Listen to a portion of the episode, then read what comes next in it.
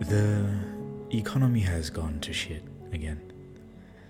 I say this because there have been countless times to which certain generations have complained about the collapse of the economy and how new systems will be put in place that will ensure that it goes back to its initial strength, or at least that people don't suffer the way they are right now. The economy has collapsed more times than the public can actually point out or say they know. The thing about economic indicators is that they are biased in their own way, including certain data that may prove itself a hindrance to the illusion of growth or the remediation of a collapse is part of the consideration of exclusion. Like with the indicator of poverty rate. In some instances, the measure of poverty does not necessarily include the inflation rate and the rise of the cost of living. This would mean that the data used was not entirely biased. However, it was an incomplete dataset that would mainly result in linear results. In order to properly calculate the rise in the rate of poverty, we should also include the factors that may be considered outliers, like the rate of inflation, the cost of living, and more. Again, I say, the economy has gone to shit. Not for the first time either. The remediation of the situation will not be different this time around either. The answers to the questions will, again, most likely not be different. The call to action, the lenience, the destruction of lives, delays, death tolls, depression, health implications, and more. The economy and the state of affairs across the world has been at this point before. The purpose of reaching these so-called record lows may be different at every turn, but we have been at this point before. And in order to reach their record highs, something has to give. We live by the words, if you fall a hundred times, you need to stand a hundred and one times. What if I told you it was the same thing for the systems we find ourselves in? It won't help. It really won't. But let's still think about it and various other questions that we may ask, such as, how many times has the economy collapsed as per public record? Has it collapsed without public knowledge or awareness? What were the reasons that led to the economic collapse? What nations own and control the monetary state of the world? What are the results of economic collapse across history, and how does that affect society? There are a lot more questions we can ask about anything and everything, and there are endless rabbit holes that we can find ourselves in, but it helps to filter down the questions. The purpose of this conversation is to give you a starting point for them. We won't know everything about everything, but the least we can do is have an open conversation about anything and everything. The reality is that all these conditions laid out in our societal systems affect us in ways we cannot imagine, or maybe in ways we always choose to ignore, in ways we choose to be oblivious to. So here's an extra question for you, a tad bit personal, if you will. As it stands today, right now, in the position you find yourself in, how has the current economic state affected you and your family post-COVID nineteen? How have you been? And how have those around you been affected as well?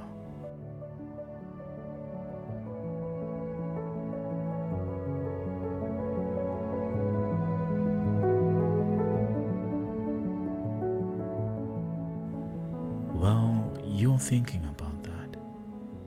I'd like to welcome you to the Think Peace Podcast, where we discuss a wide range of topics that aim to question reality as we know and believe it to be. My name is Ian M. Simango, And in this episode, we're going to be talking about how the world and the web of economics has influenced us throughout history and continue to shape our lives. Before we dive in, understand that you don't need to be familiar with the industry standards, details, and terminologies of these topics. I aim to keep things concise and straightforward and will avoid using any unnecessary jargon. My goal is to provide you with accurate information that you can use to have engaging discussions about these topics. The goal of this podcast is to foster engaging discussions about the things we observe and experience. If you enjoy the show and find value in it, consider subscribing to the podcast and sharing it with people you believe will appreciate the content as much as you do. Before we get into the aforementioned questions, I would like to start with a question about the system in place. What economic system are we using? Have we used a different one before? And comparing all these systems we've used, which one is better? I won't be answering which system I find better, but I'm pretty certain you'll probably find support in the words shared about either one. Or, you know, maybe you won't. Moving on to the point about systems, let's consider the very system we operate within. Currently, most nations navigate a hybrid system, often referred to as mixed economy. This blend incorporates elements of both market economies, where private ownership and free markets reign supreme, and command economies, where the government exerts significant control over production and distribution. While this system aims to balance the strengths and weaknesses of each, it's not without its flaws. Historically, societies have experimented with various economic models. Early civilization often relied on barter systems, where goods and services were exchanged directly, bypassing currency altogether. Feudalism, with its rigid social hierarchy and land-based wealth, dominated the medieval world. Mercantilism focused on amassing national wealth through trade and conquest, held sway in the early modern era. Each system, with its own strengths and weaknesses, shapes the lives of ordinary individuals in profound ways. Therefore, one cannot necessarily dictate or say which system is considered best for a particular context or a specific country. I believe this is also one of the reasons why we have a mixed economy, a hybrid economy, if you will, which, as I have stated, in its own way is a mixture of the advantageous factors of the economic systems we have created thus far.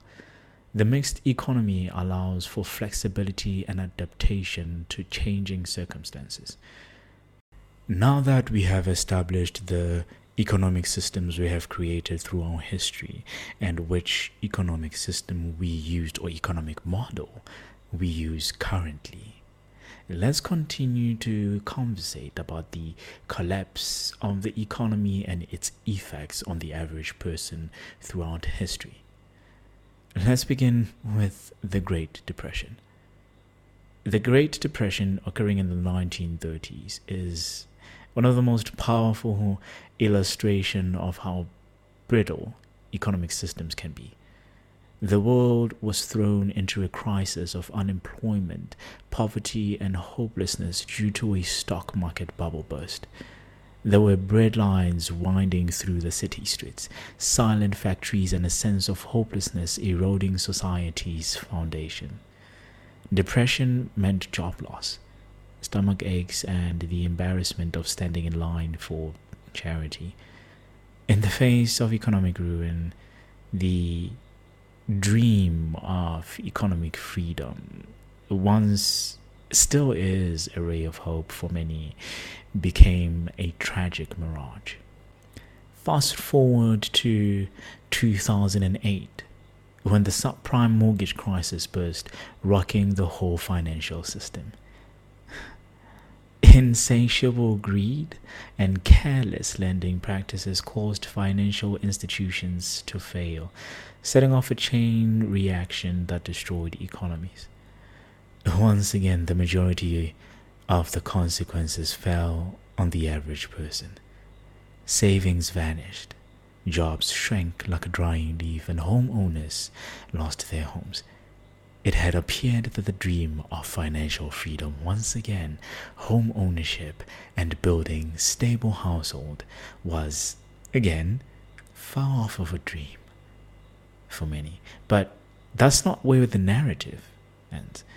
The world was already struggling with the rising food prices, interest rates, and the general expense of life when the covid nineteen pandemic casts its long shadow. This strategic assault on the middle class served to highlight the already enormous divide between the haves and the have-nots. Even prior to the covid nineteen pandemic, we found ourselves having to feel its linear effects on the economy with the constant rise of interest rates, food prices, the cost of living, as well as the reluctance of corporations to provide fair wages and benefits to their employees to combat income inequality and ensure a stable future for the middle class. Some argue that the economic disruptions are mere hiccups on the roads to progress, but a closer look reveals a more insidious truth. Systems and market forces entrusted with our financial security are responsible for some of these disruptions. Institutions like Standard Chartered manipulated interest rates and foreign exchange markets, wielding currency as a power for the privileged few. This isn't isolated.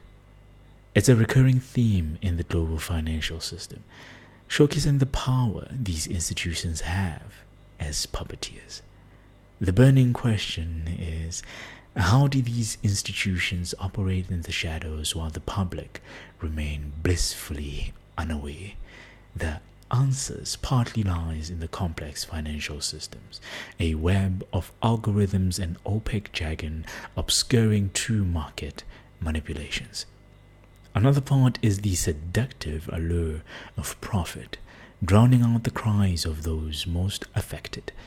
Their most potent weapon is audacity, operating with a brazen disregard for consequences and relying on collective amnesia and trust they exploit.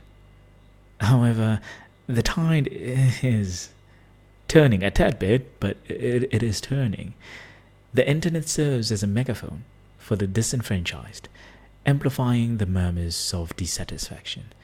A collection of consciousness is awakening and realizing the emperor has no clothes. This stark reality poses a profound ethical dilemma. It gives rise to many other questions that the majority of the economic players should answer for themselves to regain their power from those who abuse it. How, as the general public, do you go about acquiring the lost power?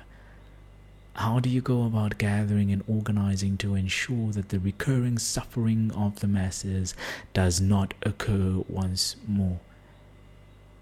How do you begin to even answer the question of securing the future for your kids while you're held down in chains, underwater, and every time you find a way to cut loose, certain changes are made that cause more waves that slow or push you further down? Can we live in these systems that we have created? Can we prosper when the minority dictates who wins and who loses? Where do we even begin to correct the systems we find ourselves in? These are a few of the many questions that we should be asking ourselves, and one of the most important questions is, what is stopping the majority? What is truly stopping the poor from eating the rich.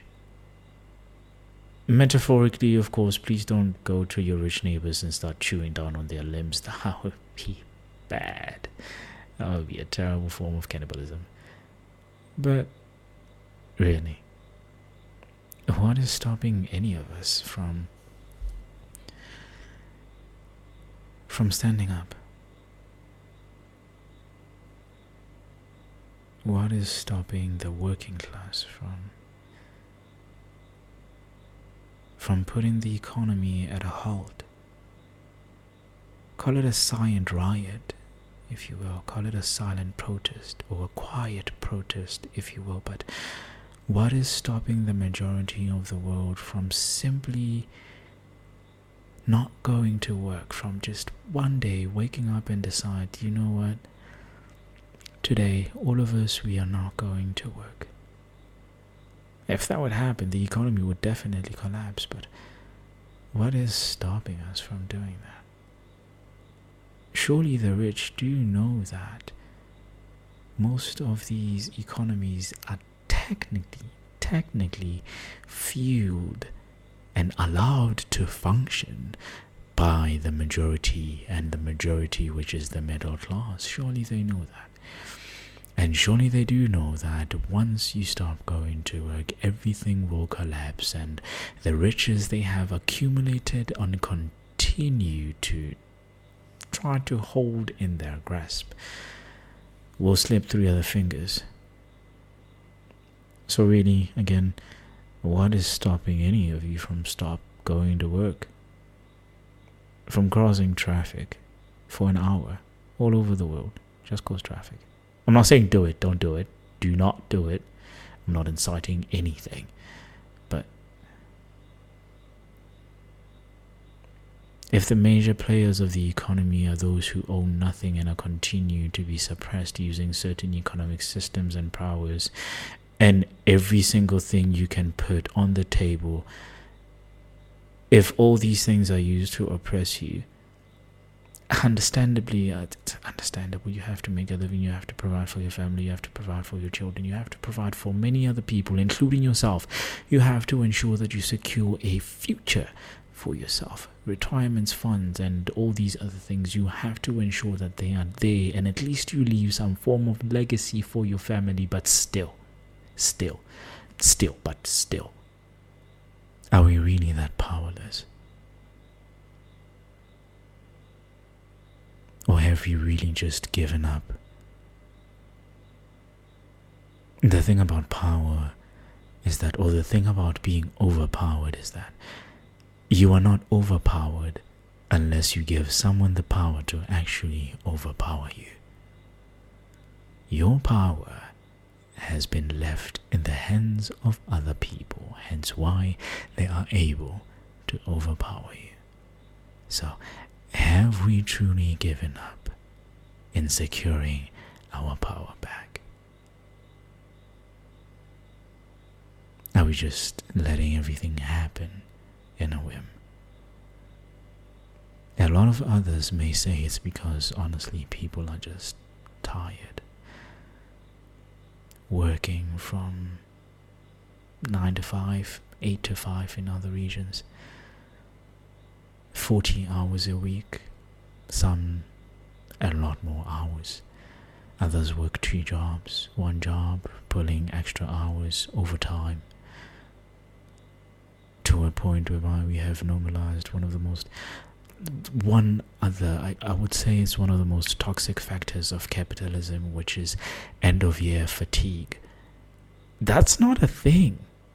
That's just a thing we made up.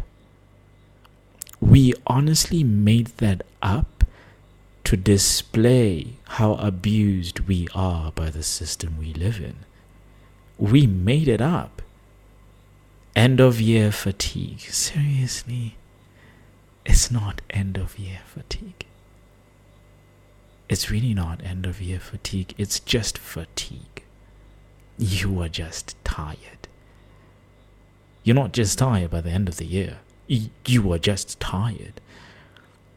You spend hours sitting in traffic, going to work. Then you spend hours sitting in traffic, again, from work going home. When you're home, you have to attend to a lot of other things like your family, your children, maybe you're studying. You have to attend to your books as well. Write your assignments, go to your exams, do your tests, go to your labs, do all these other things that you want to do or you need to do so that you can ensure that you secure a future for yourself, or you at least secure a position in a high-paying career, a high-paying career for yourself. I'm not saying it's wrong. I'm just saying there are a lot of other people out there that are working, that have jobs, but are looking at a higher paying career. A lot of people are transferring into tech now, just to make ends meet. So,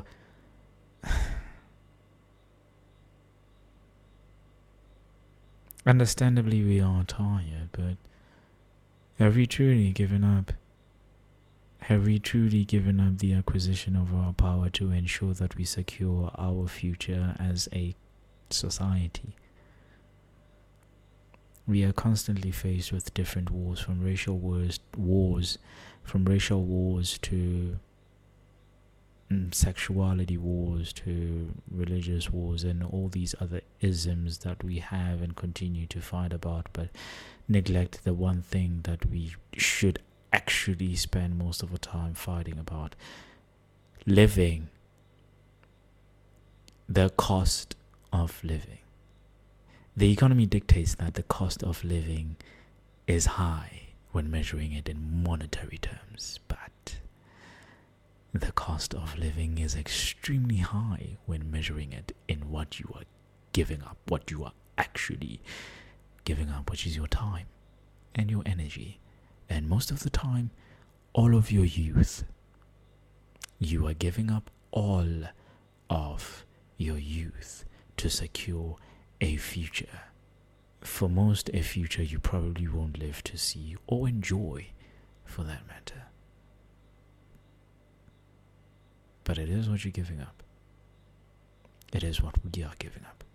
It is what we have been giving up. And we are just letting it be. How sad it is, the state of reality on this world. How sad it is to live as a human being on this planet. Ask yourself these questions. Thank you for tuning in. I hope you enjoyed this journey into the world of economic conditions. I know it can be a lot to think about, but it's important to question the reality we live in. I hope you join us again next time as we discuss the remaining condition in detail. The next topic to follow is focused on societal conditions. We'll be talking about the things like social structure, culture, and power. And in the end, I will illustrate how these aspects, when joined together, can help us understand the society we live in. In the meantime, I encourage you to keep thinking about these topics, and if you have any questions or comments, please feel free to share them. Take care.